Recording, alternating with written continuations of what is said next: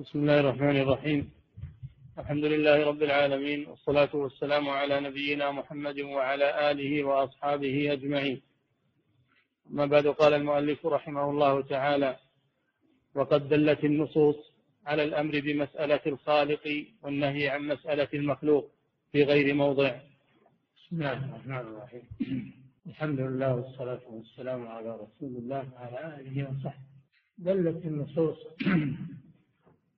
الكثيرة على وجوب مسألة الخالق سبحانه بأن تسأل الله كل ما تحتاج إليه. هذا من العبودية من العبودية. الدعاء والسؤال والاستغاثة والاستعانة كل هذه من أنواع العبودية. لله عز وجل. ومن كمال العبودية ألا تسأل الناس شيئا وإنما تحصر سؤالك لله سبحانه وتعالى وهو الذي ييسر لك ما تسأله وأما المخلوق فهو وإن سألته وجاز لك ذلك فإن هذا فيه ذلة للمخلوق فيه ذلة للمخلوق وأيضا المخلوق يكره أن تسأله أما الله جل وعلا فإنه يفرح إذا سألته. ولهذا يقول الشاعر الله يغضب إن تركت سؤاله. وبني وبني آدم حين يسأل يغضب. بني آدم حين يسأل يغضب. فعلق أمورك بالله. قد قال النبي صلى الله عليه وسلم لعبد الله بن عباس وكان صغيرا وقتها يا غلام إني أعلمك كلمات إذا سألت فاسأل الله وإذا استعنت فاستعن بالله. تربية لهذا الشاب على أن يعلق قلبه بالله عز وجل. ولا ينظر إلى ما بأيدي الناس. ومر بكم حديث أن الرجل لو ذهب إلى الجبل وجاء بحزمة من حطب باعها خير له من أن يسأل الناس. أعطوه أو منعوه. ومهما أمكن أنك تستغني عن سؤال الناس فإنك تفعل ذلك وهو أعز لك. كونك تحترف تحمل على رأسك بالأجرة خير لك من تسأل الناس. وأعز لك أن تسأل الناس. نعم. وقد دلت النصوص على الأمر بمسألة الخالق والنهي عن مسألة المخلوق في غير موضع. نعم. كقوله تعالى فإذا فرغت فانصب وإلى ربك فارغب. فإذا فرغت هذا خطاب للنبي صلى الله عليه وسلم وهو خطاب لأمته أيضا. إذا فرغت من أشغالك وأعمالك فانصب بالعبادة لربك الصلاة وذكر الله عز وجل. اشغل فراغك بطاعة الله عز وجل. انصب يعني يتعب في ذلك. خير لك. تجده عند الله سبحانه وتعالى. اشغل فراغك في ذلك. كثير من الناس يشغلون فراغهم بما يضرهم من اللهو واللعب والغفلة ويقولون نقتل الوقت. إن عندنا فراغ ماذا نصنع به؟ وكأنهم نسوا أن الوقت من ذهب وأن المسلم يستغل وقته لآخرته وليس عند المسلم فراغ أبدا. المسلم ليس عنده فراغ يشغل وقته بما ينفعه عند الله سبحانه وتعالى. فإذا فرغت فانصب وإلى ربك فارغب. هذا محل الشاهد. وإلى ربك أي لا إلى غيره. هذا يفيد الحصر. إلى ربك وحده. فارغب. ارغب فيما عند الله. واسأل ما عند الله. واطلب ما عند الله. كل ما ترغب من الأمور اطلبه من الله سبحانه وتعالى. فهذا فيه الحصر. وإلى ربك فارغب. أي لا ترغب إلى غيره. نعم. وقول النبي صلى الله عليه وسلم لابن عباس رضي الله عنهما إذا سألت فاسأل الله وإذا استعنت فاستعن بالله. نعم إذا سألت فاسأل الله وإن الله هو الغني الحميد. الذي عنده حوائجك. كيف تسأل غيره؟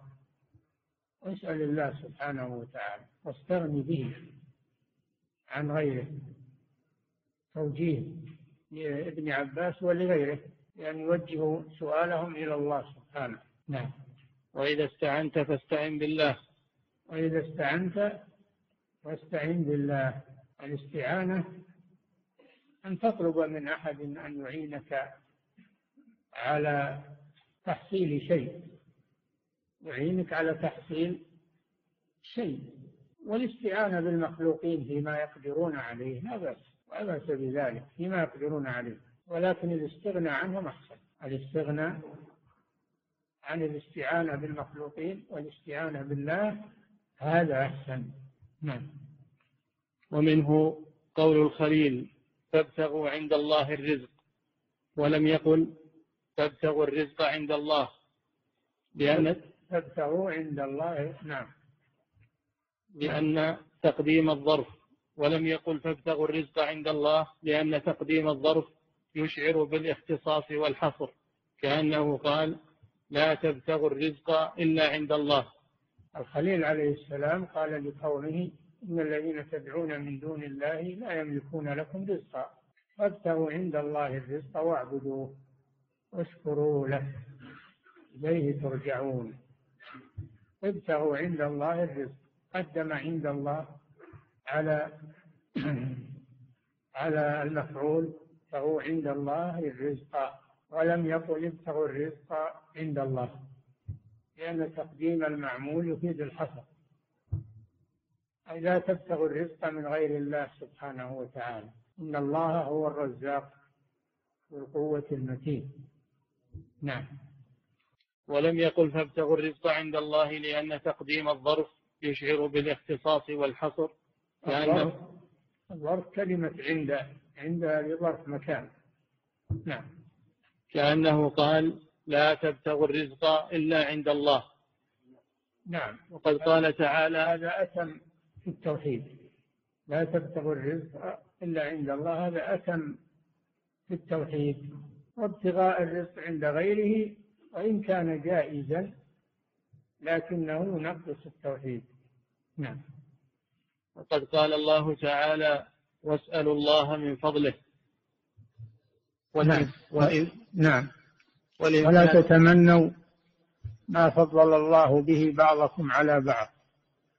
للرجال نصيب مما اكتسبوا وللنساء نصيب مما اكتسبن. واسألوا الله من فضله. إن الله كان بكل شيء عليما. اسألوا الله من فضله. وجه سبحانه وتعالى عباده إلى أن يسألوه. ولا تتمنى ما عند الآخرين أن يكون لك مثل فلان ويكون لك بل اطلب سبحانه وتعالى. ولا تتمنوا ما فضل الله به بعضكم على بعض. اسأل الله أنه يعطيك مثل ما أعطى فلان. وهو قريب مجيب سبحانه. نعم. وقد قال تعالى واسألوا الله من فضله والإنسان لا بد له من حصول ما يحتاج إليه من الرزق ونحوه ودفع ما يضره. وكلا الأمرين شرع له أن يكون دعاؤه لله فلا يسأل رزقه إلا من الله ولا يشتكي نعم الإنسان لا شك أنه بحاجة فقير الإنسان فقير. يا أيها الناس أنتم الفقراء إلى الله. أنت مهما فقير بحاجة إلى من يعين مهما كان الإنسان فهو فقير ومحتاج إلى الإعانة لكن يوجه إعانته بالله تعالى. الله. ما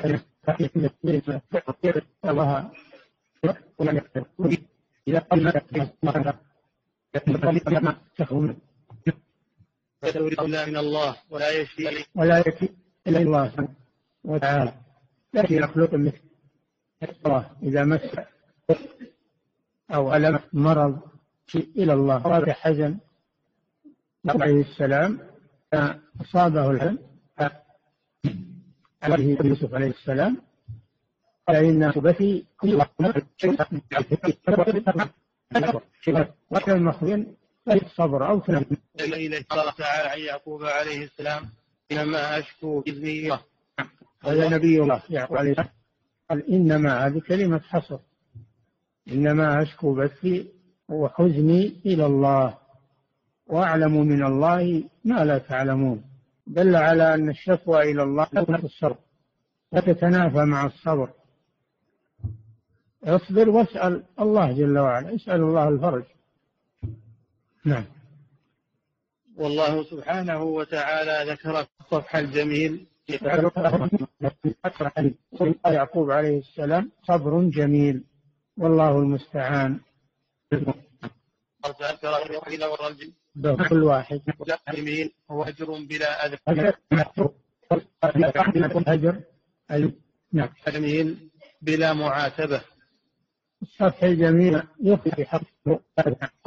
بلا معاتبة. أنت فعلت بك أنت. صبر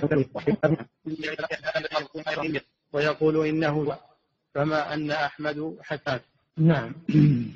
طاووس اليماني أحد أئمة التابعين طاووس بن كيسان كان يكره الأمين للمريض لأنه شكوى إلى المخلوقين. فلما بلغ الإمام أحمد ذلك في مرضه ترك الأنين حتى مات.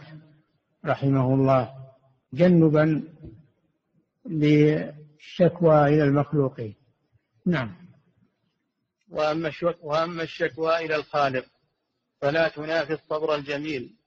فإن يعقوب عليه السلام قال فصبر جميل وقال إنما أشكو بثي وحزني إلى الله. عليه السلام جميل. ومع هذا اشتكى إلى الله إنما أشكو بثي وحزني إلى الله. فدل على أن الشكوى إلى الله لا تنافي الصبر الجميل. نعم. وكان عمر بن الخطاب رضي الله عنه يقرأ في الفجر بسورة يونس ويوسف والنحل فمر بهذه الآية في قراءته فبكى حتى سمع نشيجه حتى سمع نشيجه من آخر الصفوف. نعم لما مر على قول يوسف آه، على قول يعقوب عليه السلام فصبر جميل الله المستعان فصبر جميل عسى الله أن يأتيني بهم جميعا. بكى عمر رضي الله عنه عند ذلك اشتد بكاؤه من خشية الله سبحانه وتعالى. نعم. ومن ومن دعاء موسى اللهم لك الحمد وإليك المشتكى وأنت المستعان وبك المستغاث وعليك التكلان ولا حول ولا قوة إلا بك. الشاهد في قوله وإليك المشتكى الشكوى إلى الله لا تنافي لا تنافي الصبر والاحتساب. فهذا كليم الله موسى عليه السلام كان يقول في دعائه اللهم إليك المشتكى. يشكو إلى الله ما أصابه من أذى فرعون وقومه. نعم وأذى بني إسرائيل. نعم. وفي الدعاء الذي دعا به النبي صلى الله عليه وسلم لما فعل به أهل الطائف ما فعلوا. اللهم إليك أشكو ضعف قوتي وقلة حيلتي وهواني على الناس يا أرحم الراحمين. أنت رب المستضعفين وأنت ربي اللهم إلى من تكلني إلى بعيد إلى بعيد يتجهمني أم إلى عدو ملكته أمري إن لم يكن بك غضب علي فلا أبالي غير أن عافيتك أوسع لي. أعوذ بنور وجهك الذي أشرقت به الظلمات وصلح عليه أمر الدنيا والآخرة أن ينزل بي سخطك أو يحل علي غضبك. لك العتبى حتى ترضى ولا حول ولا قوة إلا بالله. في بعض الروايات ولا حول ولا قوة إلا بك. لما كان النبي صلى الله عليه وسلم في مكة قبل وكان المشركين غاية المضايقة وازداد ذلك الضغط عليه ما توفي عمه أبو طالب الذي كان يدافع عنه ويحميه من أذى قومه وتوفيت زوجته خديجة رضي الله عنها التي كانت تؤنسه وتطمئنه وتسري عنه ما يصيبه اشتد عليه فقدهما وتسلط عليه المشركون وخرج إلى الطيف يدعوهم إلى الله لعلهم يستجيبون له. لما جفاه أهل مكة وضايقوه خرج يلتمس من يؤويه. حتى يبلغ دعوة ربه عز وجل. لكن أهل الطائف قابلوه مقابلة سيئة وردوا عليه وسلطوا سفهاءهم وصبيانهم يرمونه بالحجارة عليه الصلاة والسلام. ثم رجع لم يحصل على طائل أهل مكة ضايقوه وضيقوا عليه وأهل الطائف ردوه. لجأ إلى الله سبحانه وتعالى فدعا بهذا الدعاء العظيم المشهور بدعاء الطائف. كون الرسول اشتكى إلى ربه عز وجل هذا دليل على أن الشكوى إلى الله لا تنافي الصبر. نعم. وكلما قوي طمع العبد في فضل الله ورحمته بقضاء حاجته ودفع ضرورته قويت عبوده وحيده مما سواه. نعم. كل ما قويت الرغبة رغبة العبد. الله سبحانه وتعالى لأن هذا يدل على كمال الإيمان وكمال التوحيد. فرغب الله والسؤال والدعاء والاستغاثة والاستعانة. قلب العبد له ما سواه. فيها لله أما العبودية للناس صار عبودية الخلق وصار عبدا تولى الله طاعته ويطلب لهم. لأنهم عبيده أنه أثنى على نوح. شكورا واذكر عبادنا إبراهيم وإسحاق ويعقوب. اذكر عبادنا وإسحاق ويعقوب. اذكر عبدنا داود نعم كل ما كل ما نظرت إلى ما عند المخلوقين ورجوتهم وسألتهم صرت عبدا لهم وذليلا لهم. فترفع عن هذا إلى عبودية الخالق وسؤال الخالق عز وجل والاعتزاز خالق. نعم. كما قيل استغني عن من شئت تكرم وأفل على من شئت تكن أمر واحتج من أسيرة. هذه حكمة هذه حكمة. من شئت تكن أسيرة واستغني عن تكن نظرة هو عبد وأنت عبد. تكن نظيرة ومن وتفضل على من شئت. تفضل. تكن أميرة أميرا عليه. لأنه يخضع لك. عليه. فأنت تختر لنفسك هذه المعاني. فقيل استغني عن من شئت تكن نظيرة. استغني عن من شئت من الخلق نظيرا الله عز وجل. يعني وعليه بالمن. الإمام الرئيس تخضع وإن تكن أسيرة. له ورجاؤه له. يوجب الطلب من الله والرجاء له. كذلك فكذلك طمع العبد في ربه ورجاؤه له. يوجب عبوديته له. نعم. طمع العبد فيما عند الله ورجاؤه له رغبته فيما عند الله يقوي عقيدته ويصونها إلا لغير الله ولذا في آه، وصف زكية وأهل بيتنا ويدعوننا رغبا ورهبا ولنا خاشع. العكس؟ قلبه عن الطلب من الله والرجاء له يوجب انصراف قلبه عن العبودية لله. نعم إذا الإنسان صرف عن الله يرجو عند الله ولا يسأل فإن ذلك يصرف قلبه عن الله وعبوديته لله عز وجل. نعم. وإعراض قلبه عن الطلب من الله والرجاء له يوجب انصراف قلبه عن العبودية لله لا سيما من كان يرجو المخلوق ولا يرجو الخالق بحيث يكون قلبه معتمدا إما على رئاسته وجنوده وأتباعه ومماليكه وإما على أهله وأصدقائه وإما على أمواله وذخائره وإما على ساداته وكبرائه كمالكه وملكه وشيخه ومخدومه وغيرهم ممن هو قد مات أو يموت. نعم. حتى الملوك إذا ذلوا لخدامهم ورجال وقصروا نظرهم إليهم صاروا عبيدا لهم عبيدا لخدامهم ولي مع أنهم ملوك احتاجوا إلى المخلوقين.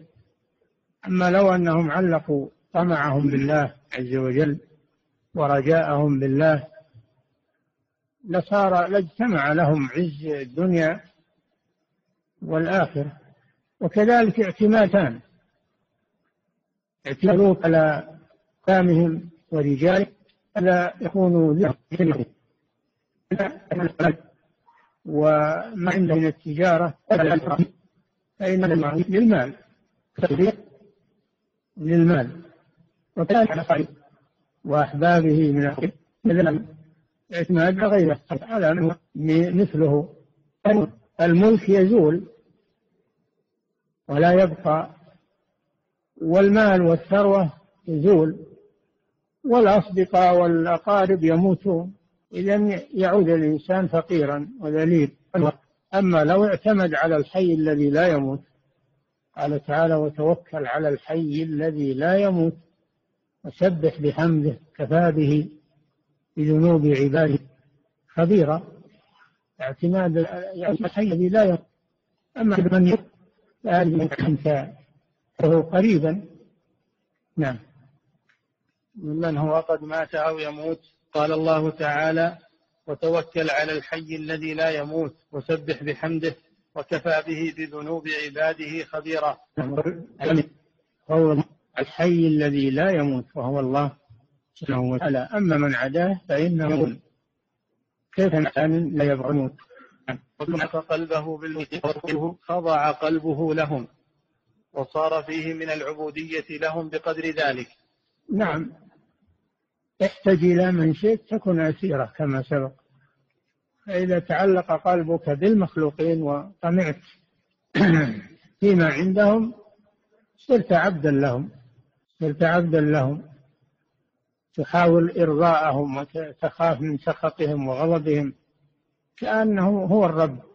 وتنسى الله سبحانه وتعالى. تعلق قلبك بالله. ولا تعلق قلبك بالمخلوق مهما كان هذا المخلوق. نعم.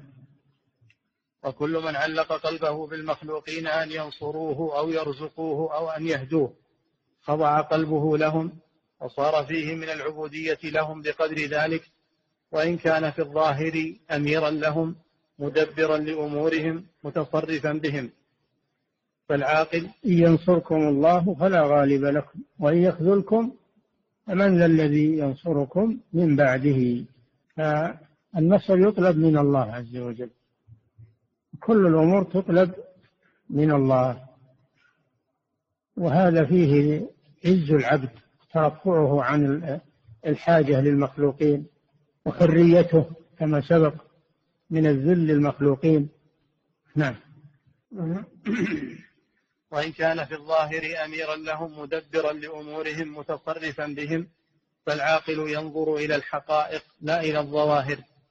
كما سبق أن الملك إذا إذا علق إذا علق أمره بخدمه وعبيده وقوته وجيوشه وجنوده فإنه يكون ذليلا لأن هؤلاء لا ينصرونه. ولو علق قلبه بالله واستعان بالله وتوكل على الله فإن الله جل وعلا يكفيه. إن ينصركم الله فلا غالب لكم وإن يخذلكم من ذا الذي ينصركم من بعده. نعم. فالرجل إذا تعلق قلبه بامرأة ولو كانت مباحة له يبقى قلبه أسيرا لها. نعم. إذا عشق امرأة وأحبها ولو كانت زوجته مباحة له فإنه يبقى أسيرا لها يتلمس رضاها ويتجنب ما يسخطها. في ذلك ذلة له. نعم. الرجل إذا تعلق قلبه بامرأة ولو كانت مباحة له يبقى قلبه أسيرا لها تحكم تحكم فيه وتتصرف بما تريد. وهذا إذا كانت مباحة له فكيف إذا كانت محرمة عليه؟ الإنسان لا يعلق قلبه بالنساء. نعم. تتحكم فيه وتتصرف بما تريد وهو في الظاهر سيدها لأنه زوجها أو مالكها. ولكن هو في الظاهر سيد أو زوج. سيد لها إن كان يملكها أو زوج لها. هو في الظاهر أرفع منها. لكنه في الباطن أخفض منها. لأنه متعلق قلبه بها ويراقب طاعتها وما تريده ويحذر من إغضابها ومن نعم. وهو في الظاهر سيدها لأنه زوجها أو مالكها. ولكنه في الحقيقة هو أسيرها ومملوكها ولا سيما وإلا, وإلا تصرف عني كيدهن أصب إليهن وأكن من الجاهلين. هذا دعاء يوسف عليه السلام. نعم. ولكنه في الحقيقة هو أسيرها ومملوكها ولا سيما إذا علمت بفقره إليها وعشقه لها وأنه لا سلط عليه إذا علمت أنه يطمع فيها وأنه يحبها وأنه فإنها تتسلط عليه. نعم. ولا سيما إذا علمت. لا يظهر لها ذلك. لا يظهر لها ذلك. نعم. ولا سيما إذا علمت بفقره إليها وعشقه لها وأنه لا يعتاض عنها بغيرها فإنها حينئذ تتحكم فيه. تحكم السيد القاهر الظالم في عبده المقهور الذي لا يستطيع الخلاص منه بل أعظم. حتى لو أمرته بعقوق والديه والبعد عن والديه أو أمرته بطرد أولاده وإبعاد أولاده فإنه يطيعها ويستجيب لها لأنه عبد لها. نعم. وإنها حينئذ تتحكم فيه تحكم السيد القاهر الظالم في عبده المقهور الذي لا يستطيع الخلاص منه بل أعظم فإن أسر القلب أعظم من أسر البدن. لأن لما تعلق قلبه بها صار أسيرا. ما هو الأسير البدن إنه إنه آه، مكتف بالحبال أو بالحديد؟ لا أسر القلب أشد من أسر البدن. قد يكون الإنسان موفق في بدنه ويرصف في قيود الحديد لكن قلبه خر قلبه قوي لأنه متعلق بالله سبحانه وتعالى. نعم. فأسر القلب أشد من أسر البدن. نعم. فإن أسر القلب أعظم لو تقوى وقيد ما دام أن له متعلق بالله عز وجل. من إلى الله يذكر الله ويعبد الله فإنه لا يضره أسر البدن بل يطلب الخلاص منه. نعم. لكن المشكلة إذا كان قلبه هو الأسير حتى ولو كان طليق البدن.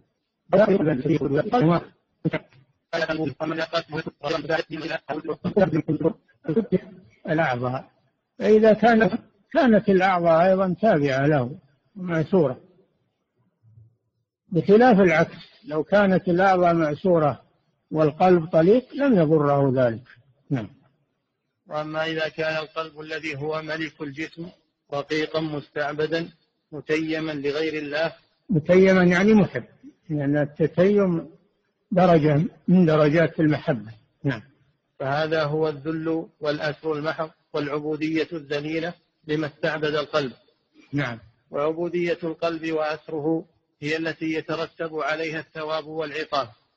فإن نعم. فإن المسلم لو أسره كافر أو استرقه فاجر بغير حق لم يضره ذلك إذا كان قائما بما يقدر عليه من الواجبات. ومن نعم. إذا أسر بدنه وأعضاؤه لكن قلبه طليق ومتعلق بالله عز وجل فإن ذلك لا يضره. إن ذلك لا يضره. بخلاف العكس إذا كان إذا كانت أعضاؤه موثقة ومقيدة ولكن قلبه إذا كانت أعضاؤه مطلقة مطلقة ولكن قلبه مأسور فهذا عبد ذليل. ولا ينفعه إطلاق أعضائه وجسمه نعم. ومن استعبد بحق إذا أدى حق الله. ولذلك شيخ الإسلام ابن تيمية صاحب هذه الرسالة رحمه الله لما سجن قال ما يفعل بي أعدائي؟ أنا جنتي في صدري. جنتي في صدري. لأنه لأنه يذكر الله عز وجل ويتلو القرآن ويتأمل ويتدبر كتاب الله وهو في السجن. فهو في روضة مرتاح. جنتي في صدري مرتاح مطمئن. طردهم لي سياحة وسجنهم لي خلوة بربي. نعم. فإن المسلم لو أسره كافر أو استرقه فاجر بغير حق لم يضره ذلك إذا كان قائما بما يقدر عليه من الواجبات. نعم. ومن استعبد بحق إذا أدى حق الله وحق مواليه فله أجران. إذا استعبد بحق يعني أصابه الرق في الحرب واسترق. فإذا أدى حق ربه وحق مالكه له أجران. له أجران. نعم. ولو أكره على التكلم نعم. ب... ومن استعبد بحق إذا أدى استعبد بحق وهو الرقيق. الشرعي. أما الاستعباد بغير حق فهو من أشد المحرمات. من من باع حرا فأكل ثمنه فإن فإن الله يكون خصمه يوم القيامة. نعم. ومن استعبد بحق إذا أدى حق الله وحق مواليه فله أجران. أجر حق أدائه لحق الله وأجر أدائه لحق مواليه والصبر على ذلك. نعم. ولو أكره على التكلم بالكفر فتكلم به وقلبه مطمئن بالإيمان لم يضره ذلك. لأن المدار على القلب. الإنسان ما يجوز له يتكلم بالكفر وهو مختار. يرتد عن الإسلام. إذا تكلم بكلام الكفر وهو مختار يرتد عن الإسلام من نواقض الإسلام من أنواع الردة. أما إذا إذا أكره على كلام الكفر وقلبه مطمئن بالإيمان ونطق بكلام الكفر لأجل التخلص فقط لا لاعتقاد في قلبه. هذا أباح الله له ذلك. من كفر بالله من بعد إيمانه إلا من أكره وقلبه مطمئن بالإيمان. ولكن من شرح بالكفر صدرا فعليهم غضب من الله ولهم عذاب عظيم. ذلك بأنهم استحبوا الحياة الدنيا على الآخرة وأن الله لا يهدي القوم الكافرين. أولئك الذين طبع الله على قلوبهم وسمعهم وأبصارهم وأولئك هم الغافلون. لا جرم أنهم في الآخرة هم الخاسرون. فيباح للإنسان أن يتكلم بكلام الكفر إذا إذا أكره عليه للتخلص من الإكراه فقط دون أن يعتقد ذلك بقلبه فدل على أن المدار على القلب. أما لو وافق في قلبه فإنه يرتد عن دين الإسلام. نعم. ولو, ولو أكره على التكلم بالكفر فتكلم به وقلبه مطمئن بالإيمان لم يضره ذلك. وأما من استعبد قلبه فصار عبدا لغير الله فهذا يضره ذلك. ولو نعم. كان, نعم. ولو كان في الظاهر ملك الناس. أما إذا استرق قلبه لغير الله صار يخشى الناس ويخاف الناس ويرجو الناس ولا يخاف الله ولا يرجو الله.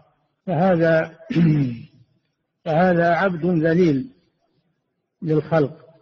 ولو كان ملكا من الملوك فهو عبد عبد مستعبد للمخلوقين لأنه يرضى لهم ويغضب لهم ويطيعهم ولو في سخط الله عز وجل. نعم. فالحرية حرية القلب. هذا هذا القاعدة. الحرية حرية القلب. والأعضاء تبع لها. والعبودية عبودية القلب. والأعضاء تبع له. المدار على القلوب. نعم. فالحرية حرية القلب. والعبودية عبودية القلب. نعم. كما أن الغنى غنى النفس. الغنى غنى النفس. من الناس من هو غني في قلبه ولو ما عنده من الدنيا شيء. ما عنده شيء لكنه قنوع. لكنه قنوع. هذا غني. ولهذا يقول أن القناعة كنز لا ينفد. غنى النفس هو الغنى في الحقيقة.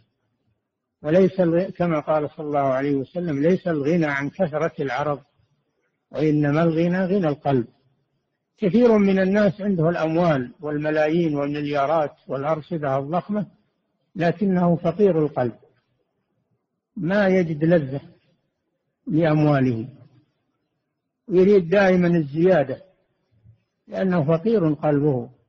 ما يقنع بشيء. هذا فقير. ولو كان عنده الأموال. أما العكس هو من رزق القناعة وغنى القلب هذا وإن لم يكن عنده إلا القليل فهو غني. نعم. كما أن الغنى غنى النفس. قال النبي صلى الله عليه وسلم ليس الغنى عن كثرة العرض. العرض العرض وهو الأموال. نعم. ليس الغنى عن كثرة العرض ولكن وإنما الغنى غنى النفس. نعم. وهذا لعمر الله. إذا كان قد استعبد قلبه صورة مباحة. فأما من استعبد قلبه صورة محرمة امرأة أو صبي فهذا هو العذاب الذي لا يدانيه عذاب. نعم كما سبق أنه إذا تعلق قلبه بامرأة فإن كانت زوجة له هذا فيه ذلة وعبودية لها وإن كانت زوجته أما إذا تعلق قلبه بامرأة لا تحل له أو تعلق قلبه بما لا يجوز آه، النظر إليه من المحرمات كالغلمان و فهذا أشد أشد عبودية وهذا آثم. نعم. فأما من استعبد قلبه صورة محرمة امرأة أو صبي فهذا هو العذاب الذي لا يدانيه عذاب. وهؤلاء عشاق الصور من أعظم الناس عذابا وأقلهم ثوابا. لأنهم يعشقون هذه الصورة ولا تحصل لهم. اللي معه زوجة ويحبها تحصل له زوجته. لكن هذا يعشق صورا ممنوع منها. يزيد عذابه وألمه والعياذ بالله. نعم. وهؤلاء عشاق الصور من أعظم الناس عذابا وأقلهم ثوابا. فإن العاشق لصورة إذا بقي قلبه متعلقا بها مستعبدا لها اجتمع له من أنواع الشر والفساد ما لا يحصيه إلا رب العباد. ولذلك أمر بغض البصر. قال الله سبحانه قل للمؤمنين يغضوا من أبصارهم ويحفظوا فروجهم ذلك أزكى لهم إن الله خبير بما يصنعون. فمن غض بصره فإن الله يزكي قلبه ويطهر قلبه من التعلق بهذه المعشوقات أو هذه المناظر الفاتنة فغض البصر ينير القلب ينير القلب ويزكيه. وأما وأما إطلاق البصر إلى ما حرم الله فإنه يؤثر في القلب ويعميه والعياذ بالله ويعلقه بما يعشق ولا يحصل له ذلك فيبقى في عذاب. نعم. فإن العاشق لصورة إذا بقي قلبه متعلقا بها مستعبدا لها اجتمع له من أنواع الشر والفساد ما لا يحصيه إلا رب العباد. وهذا قد استشرى في وقتنا التعلق بالصور من خلال الصور الفاتنة في الجرائد والمجلات. وأشد من ذلك في الفضائيات والإنترنت. هذا أشر أشد عاقبة وعقوبة لمن تعلق بهذه الأمور ولم يبعد عنها ولم يغض بصره عنها. نعم. ولو سلم من فعل الفاحشة الكبرى فدوام تعلق القلب بها بلا فعل الفاحشة أشد ضررا عليه ممن يفعل ذنبا ثم يتوب منه. فيزول أثره من قلبه. نعم. فهو بين أمرين. إذا تعلق قلبه بامرأة لا تحل له أو بصبي فإنه بين أمرين. إما أن يقع في الفاحشة الكبرى والعياذ بالله وإما أن يبقى قلبه معلقا بهذه الصورة دائما وأبدا فهو في عذاب. نعم. وهذا أشد ممن وقع في الفاحشة لأن من وقع في الفاحشة يمكن تنتهي رغبته ويتوب إلى الله عز وجل فيتوب الله عليه. لكن من تعلق قلبه بهذه الصور والمعشوقات فإنه لا يتوب بل يزيد ذلك في قلبه ويؤثر فيه. نعم. ولهذا جاء في الحديث أن النظرة سهم مسموم من سهام إبليس. سهم مسموم. وين يروح السم هذا؟ يقع في قلبه. يقع السم هذا في قلبه من هذا السهم نعم. وهؤلاء يشبهون بالسك وهؤلاء يشبهون بالسكارى والمجانين. كما قيل سكران سكر هوى وسكر مدامة ومتى إفاقة من به سكران؟ نعم السكر على قسمين. سكر الهوى والعياذ بالله هذا لا يفيق صاحبه. سكر المدامة وهي الخمر هذه يمكن أنه يصفو منها صاحبها. آه، ولكن بعيد من اجتمع فيه سكران سكر الهوى سكر الخمر بعيد أنه يتخلص. لكن ليس بمستحيل أنه يتخلص ويتوب. نعم. وقيل قالوا جننت بمن تهوى فقلت لهم العشق أعظم مما بالمجانين العشق لا يستفيق الدهر صاحبه وإنما يصرع المجنون في حين وكذلك وكذلك المجنون. فإنه قد يفيق يذهب عنه الجنون.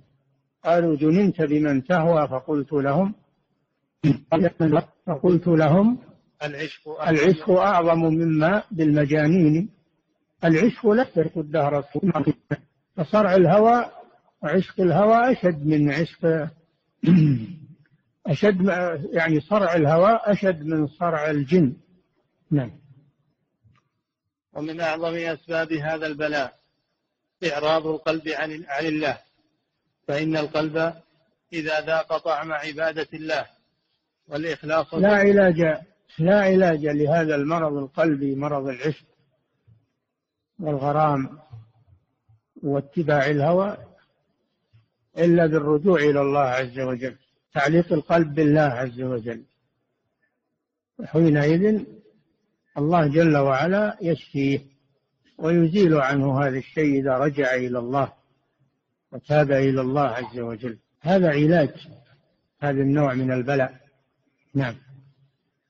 ومن أعظم أسباب هذا البلاء إعراض القلب عن الله فإن القلب إذا ذاق طعم عبادة الله والإخلاص له لم يكن عنده شيء قط أحلى من ذلك. نعم. ولا ألذ ولا أمتع ولا أطيب. والإنسان لا يترك محبوبا إلا بمحبوب إلا بمحبوب آخر يكون أحب إليه منه أو خوفا من مكروه.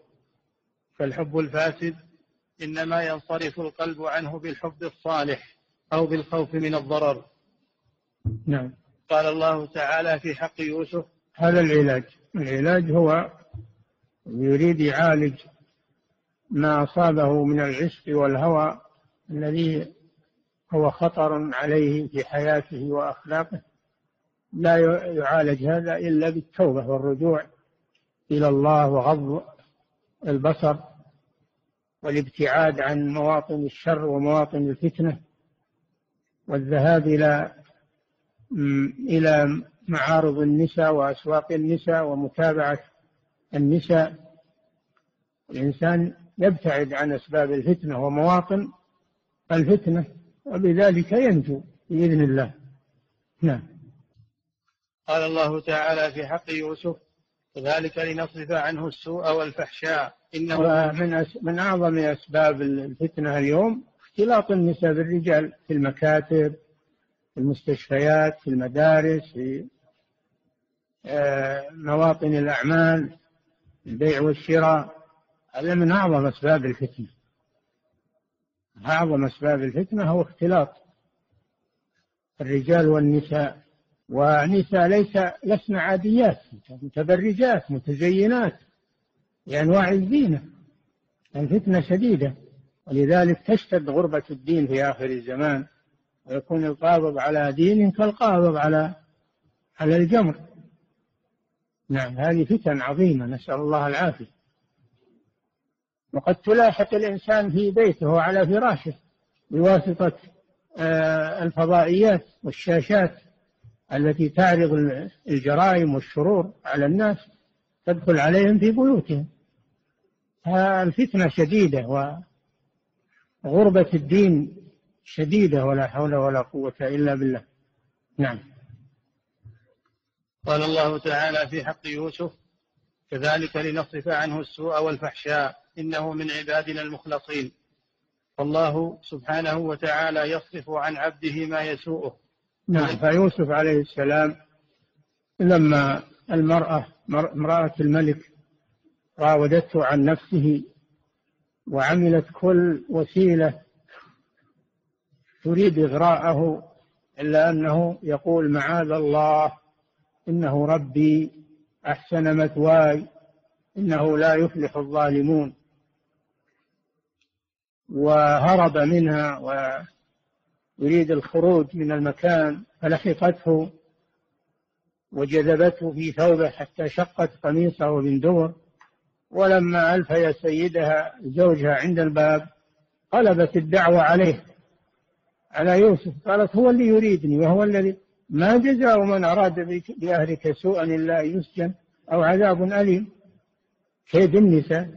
الله خلص نبيه منها ومن شرها بسبب إخلاصه لله عز وجل. كذلك لنصرف عنه السوء والفحشاء إنه من عبادنا المخلصين. في النهاية قالت الآن حصحص الحق. أنا راودته عن نفسه. أنا راودته عن نفسه وإنه لمن الصادقين.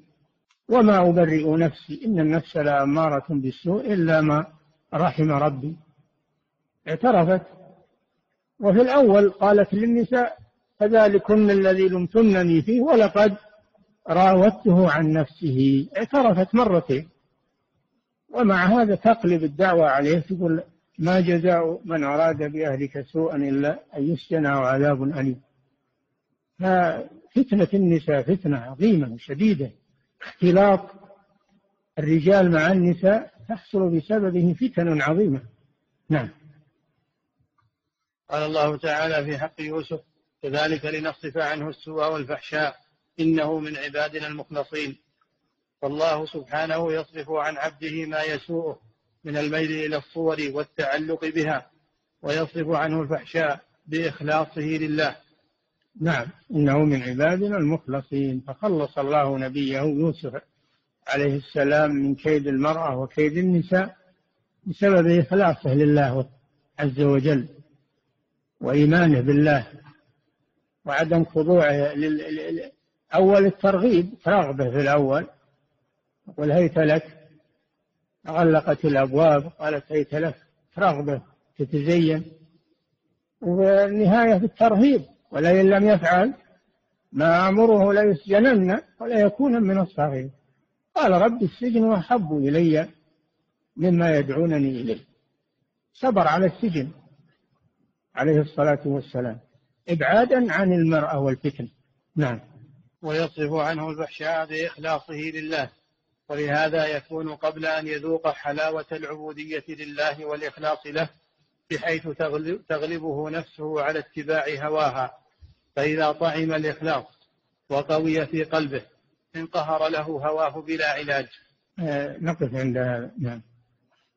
يقول فضيلة الشيخ وفقكم الله هل الدعاء بهذا اللهم أغنني عن خلقك؟ هل هو دعاء صحيح؟ الدعاء الوارد أغنني بحلالك عن حرامك وبفضلك عمن سواك. بفضلك عمن سواك. هذا الدعاء الوارد. نعم. يقول فضيلة الشيخ وفقكم الله تأتي على الشخص أيام وخاصة طالب الجامعة لا يجد ما يسد جوعه. فهل سؤاله من يراه قريبا إلى قلبه؟ سؤاله من إخوانه. يكون نقصا في كمال العبودية والتوحيد؟ لا السؤال عند الحاجة مباح. السؤال عند الحاجة مباح ولا كراهة فيه. إنما الكلام على السؤال من غير حاجة. نعم. يقول فضيلة الشيخ وفقكم الله هل يباح التصدق على كل من يسأل سواء كان يسأل في الشوارع أو في المساجد أو لا بد من معرفة حالهم؟ ليس لنا إلا الظاهر واللي يسأل له حق. فإن كان كاذبا فإثمه عليه. وإن كان صادقا فالصدقة بلغت محلها. وفي أموالهم حق معلوم للسائل والمحروم. السائل له حق. أنت ما عليك. هذا راجع له بينه وبين الله. نعم. يقول فضيلة الشيخ وفقكم الله في قول النبي صلى الله عليه وسلم لو أنكم توكلتم على الله حق توكله لرزقكم كما يرزق الطير. تغدو خماصا وتروح بطانا أو كما قال صلى الله عليه وسلم. فهل يفهم من قوله تروح وتعود أن التوكل وحده لا يكفي؟ نعم. الطير وهي الطير لم تكتفي بالتوكل بل ذهبت تغدو تغدو. يعني تذهب من أوكارها تطلب الرزق. تطلب الرزق. فيجمع المسلم بين التوكل على الله وفعل الأسباب. نعم. ولا يجلس يقول أنا متوكل على الله. ويعطل السبب. نعم. يقول فضيلة الشيخ وفقكم الله هل يدعى بدعاء النبي صلى الله عليه وسلم عندما رجع من الطائف يدعى في الأزمات أو كلما دعوت أدعو به؟ نعم. طيب. الحديث فيه مقال لكن معناه وألفاظه واضحة. تدل لها أدلة أخرى. نعم. إذا دعا به المسلم فقد اقتدى بالنبي صلى الله عليه وسلم. نعم. يقول فضيلة الشيخ. نعم. يقول فضيلة الشيخ وفقكم الله ما حكم هذه المقولة الدارجة عند العامة وهي الشكوى على الله؟ المعنى صحيح. الشكوى إلى الله لكن جاءوا بدل إيلاب على والمعنى صحيح. نعم. يقول فضيلة الشيخ وفقكم الله. يقول هل سؤال طالب العلم لشيخه في مسائل العلم من السؤال الذي تركه أولى بحيث إذا من السؤال الذي؟ تركه أولى لا؟ سؤال العلم هذا واجب. قال تعالى فاسألوا أهل الذكر كنتم لا تعلمون. فسؤال الطالب لمعلمه هذا واجب. لا يجوز له أن يسكت ويترك السؤال عن العلم. نعم. يقول فضيلة إنما الكلام سؤال المال سؤال المال. أما سؤال العلم هذا واجب. نعم. يقول فضيلة الشيخ وفقكم الله ما معنى ما ورد في الحديث لك العتبى في دعاء الطائف؟ نعم. ما معنى قوله لك العتبى حتى ترضى في دعاء أهل الطائف؟ العتبى هي المجازات والمعاتبة نعم. يقول فضيلة الشيخ فقكم الله ذكر فضيلتكم أن ابتغاء الرزق عند غير الله أنه جائز ولكن ينقص التوحيد. كيف يبتغي؟ السؤال السؤال ما قلنا طلب نقول السؤال سؤال الناس بحاجة ينقص. يقول فضيلة الشيخ وفقكم الله يقول أنا رجل أبحث عن عمل وأنا أدعو الله وأسأله أن يفتح علي وأن ييسر لي عملا. سؤاله هل لي أن أسأل بعض من أعرفهم في البحث لي عن عمل أم أكتفي بسؤال يتيسر لي ذلك؟ هذا لا بأس. تطلب منهم مال. إنما تطلب منهم مشورة. تطلب منهم مشورة. لا بأس بذلك. أن تطلب مال. يقول فضيلة الشيخ وفقكم الله إذا سألت شخصا له ادعو الله لي أمري. فهل في ذلك شيء؟ يكره أنك تطلب الدعاء من أحد. أنت أن تدعو الله. جائز. تركه أولى تركه أولى نعم. يقول فضيلة الشيخ وفقكم الله ما المراد بعشق الصور الذي ذكره شيخ الإسلام؟ هل هي الصور المعروفة الآن؟ صور الأجسام يعني. الأجسام أجسام النساء وأجسام المردان ما هو الصور فقط صور على الأوراق ولا ما لا يشمل هذا لكن الأصل صورة الإنسان. في أي صورة ما شاء ركبك لقد خلقناكم ثم صورناكم. المراد بالصور الأجسام الجميلة. نعم. يقول فضيلة الشيخ وفقكم الله يقول نرى كثيرا من النساء يمشون مع الرجال في كثير من الأماكن التي خصصت للمشي. وهذا ملفت للنظر في الآونة الأخيرة فهل يا شيخنا الفاضل مثل ذلك يجوز؟ حي ونأمل إصدار فتوى في مثل هذه الأماكن حيث إن النساء تزاحم الرجال ويسرعن بالمشي سرعة لا تليق بهن. لا تجوز مخالطة النساء للرجال لا في الطريق ولا في المجالس ولا في المساجد. النبي صلى الله عليه وسلم جعل النساء في الصلاة خلف الرجال وأمر من صلى معه من الرجال بعد السلام أن ينتظروا حتى تخرج النساء لئلا يحصل بذلك اختلاط بين الرجال والنساء. نعم. يقول فضيلة الشيخ وفقكم الله. يقول جاء في كتاب المؤلف أن رحمه الله أن الرجل إذا تعلق قلبه بامرأة أن ذلك ينافي العبودية لا سيما إذا طلب رضاها. ويقول إن الرسول صلى الله عليه وسلم كان يلتمس رضا زوجاته في غير معصية. فأرجو التعليق على ذلك حيث إن بعض ضعاف النفوس زوجات أخذا لذلك. هذا واضح. أن إرضاء الزوجة إعطاء حقها إعطاها حقها والعشرة بالمعروف أمر الله بها. وعاشرهن بالمعروف. لها حق بلا شك. إنما الكلام إذا آثر رضاها على رضا الله جل وعلا.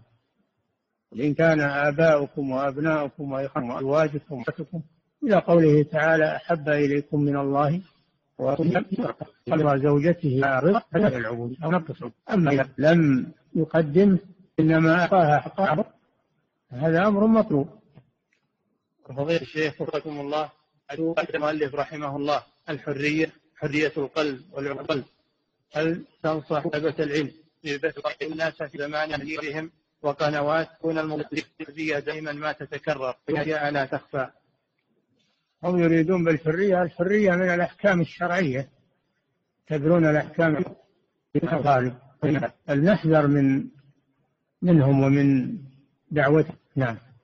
يقول فضيلة الشيخ وفقكم الله هل صحيح بأن ما أصاب أهل الطائف من قلة الأمطار وقلة الخضرة بسبب فعلهم برسول الله صلى الله عليه وسلم؟ هذا شيء مضى وانتهى في وقته. والطائف ظهر منه رجال مجاهدون علماء وأتيا الحمد لله تبدلت الحال. تغير. نعم. يقول فضيلة لكن ما أصابهم بسبب أفعالهم الحاضرة والمعاصي التي عندهم المخالفات التي عندهم. نعم. يقول فضيلة الشيخ وفقكم الله هل قول لعمري يعد من القسم؟ نعم. هو قسم اللام لام القسم. والعمر معناه الحياة. العمر معناه الحياة. والإقسام بعمر لعمر الله حياة تعالى صفة من صفات يجوز الإقسام بها. نعم. يقول فضيلة الشيخ وفقكم الله يتحجج أهل الباطل بأن اختلاط النساء بالرجال في المستشفيات هو من وقت تأسيس المستشفيات فكيف يجاب عن هذه الشبهة؟ هذه حجة واهية.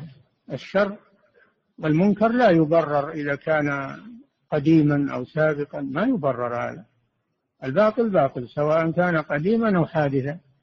هو باطل والباطل لا يبرر الباطل. نعم. فهذا من أساسه باطل. نعم. يقول فضيلة الشيخ وفقكم الله ما نصيحتكم لمن هاجر من بلاد الكفار ببدنه ولكن لم يهاجر بقلبه حيث يرتكب من الذنوب؟ ما لم يكن يرتكبها في بلاد الكفر ويتساهل في فعل الطاعات ما نصيحتكم لمثل هذا؟ أن يتقي الله سبحانه وتعالى وأن يهاجر ببدنه وقلبه. أما هجرة البدن بدون هجرة القلب فلا تفيد شيئا. نعم. يقول فضيلة الشيخ وفقكم الله هل من سؤال الناس المذموم طلب طلب دعم من من تجار من التجار؟ لحلقات التحفيظ أو إقامة مسجد يقوم عليه؟ هذا من الدلالة على الخير. أو من من سؤال الناس. هذا من الدلالة على الخير والتعاون على البر والتقوى. نعم. يقول فضيلة الشيخ وفقكم الله هل من أكره على فعل كفر يرتد عن الدين؟ إنما جاءت الرخصة في القول أما الفعل فلا يطيع لا يسجد لغير الله لا يذبح لغير الله ولا يقول أنا مكره ما يجوز هذا. إنما الرخصة جاءت بالقول فقط.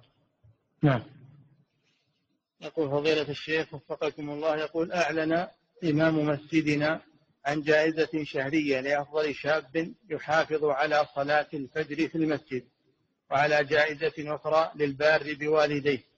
وقد اختلفنا في جواز ذلك فأنكر البعض هذه الجائزة وأجازها بعض طلبة العلم استدلالا بقول النبي صلى الله عليه وسلم من قتل قتيلا فله سلبه.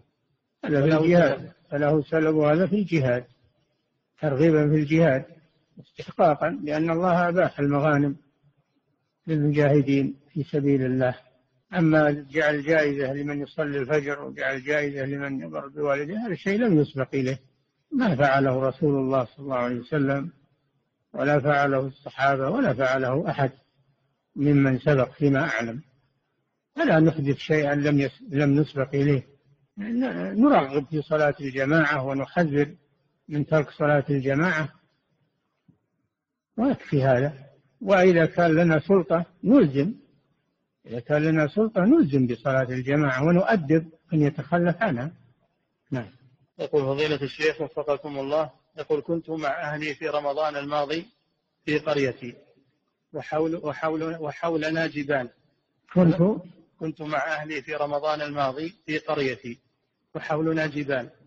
فلما غابت الشمس خلف الجبل مباشرة أذنت وأفطر بعض أهلي ولم يؤذن المؤذن إلا بعدي. فما الحكم في ذلك؟ الحكم إذا كنت أذنت قبل الوقت وأفطرتم فلا بد من إعادة اليوم لأنكم أفطرتم قبل تمام اليوم وقبل غروب الشمس.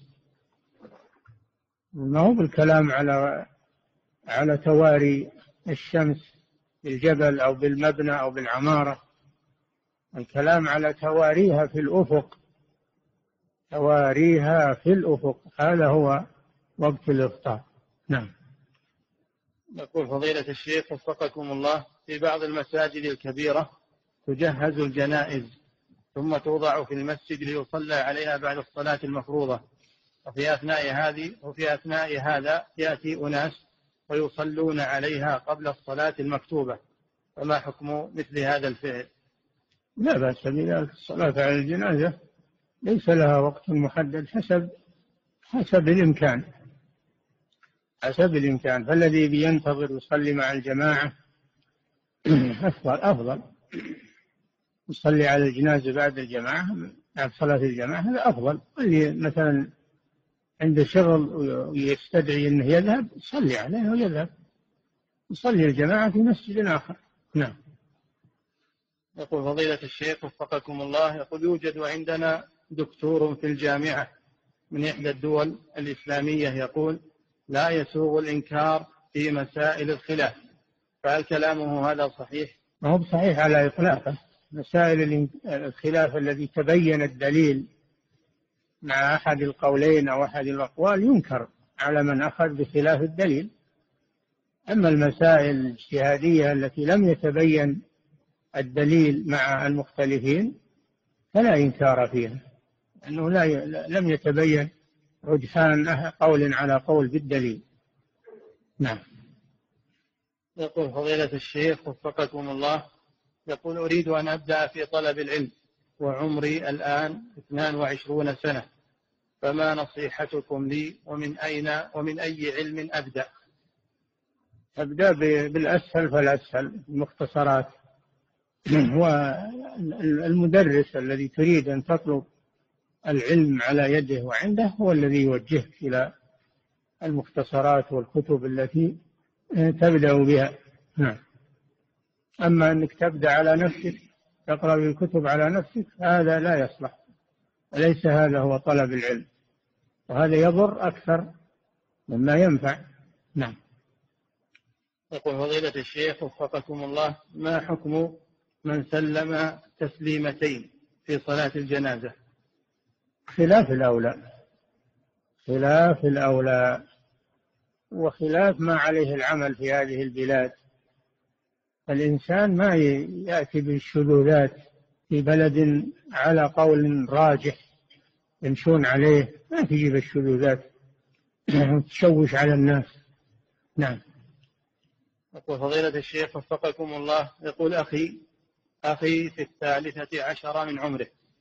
وقد تعبت نفسيته فذهبت والدتي به إلى أحد القراء وقرأ عليه وعلى امرأة أخرى مريضة بالميكروفون نفث عليهم به ثم قال اقرأوا الفاتحة ثلاثمائة مرة وليس فيكم بإذن الله بأس. فقالت له الوالدة عند القراءة شعرت بشيء من التنمل. فقال لها أنت مصابة بالمس فما حكم مثل هذا القارئ يا فضيلة الشيخ؟ هذا أردى منه اللي يروح يمه. مش تروح الواحد جاهل أو مخرف تطلبون العلاج عندهم. اذهبوا إلى أهل العلم وأهل العقيدة الصحيحة والذي يحسن الرقية على الوجه الشرعي. نعم والقراءة بالميكروفون ما تكفي. على المريض مباشرة والنفس عليه مباشرة. هذا هو الذي ينفع بإذن الله. نعم. يقول فضيلة الشيخ وفقكم الله. يقول إن بعض الناس إذا انتهى من العقد على زوجته وسلم المهر إليها يأخذ الزوجة بعد العقد بأيام.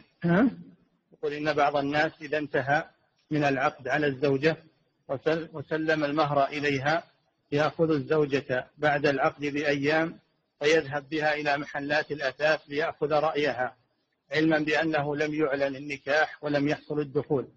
وهذا قد يفتح باب التكلم في عرضها. فما نصيحتكم لمثل هذا؟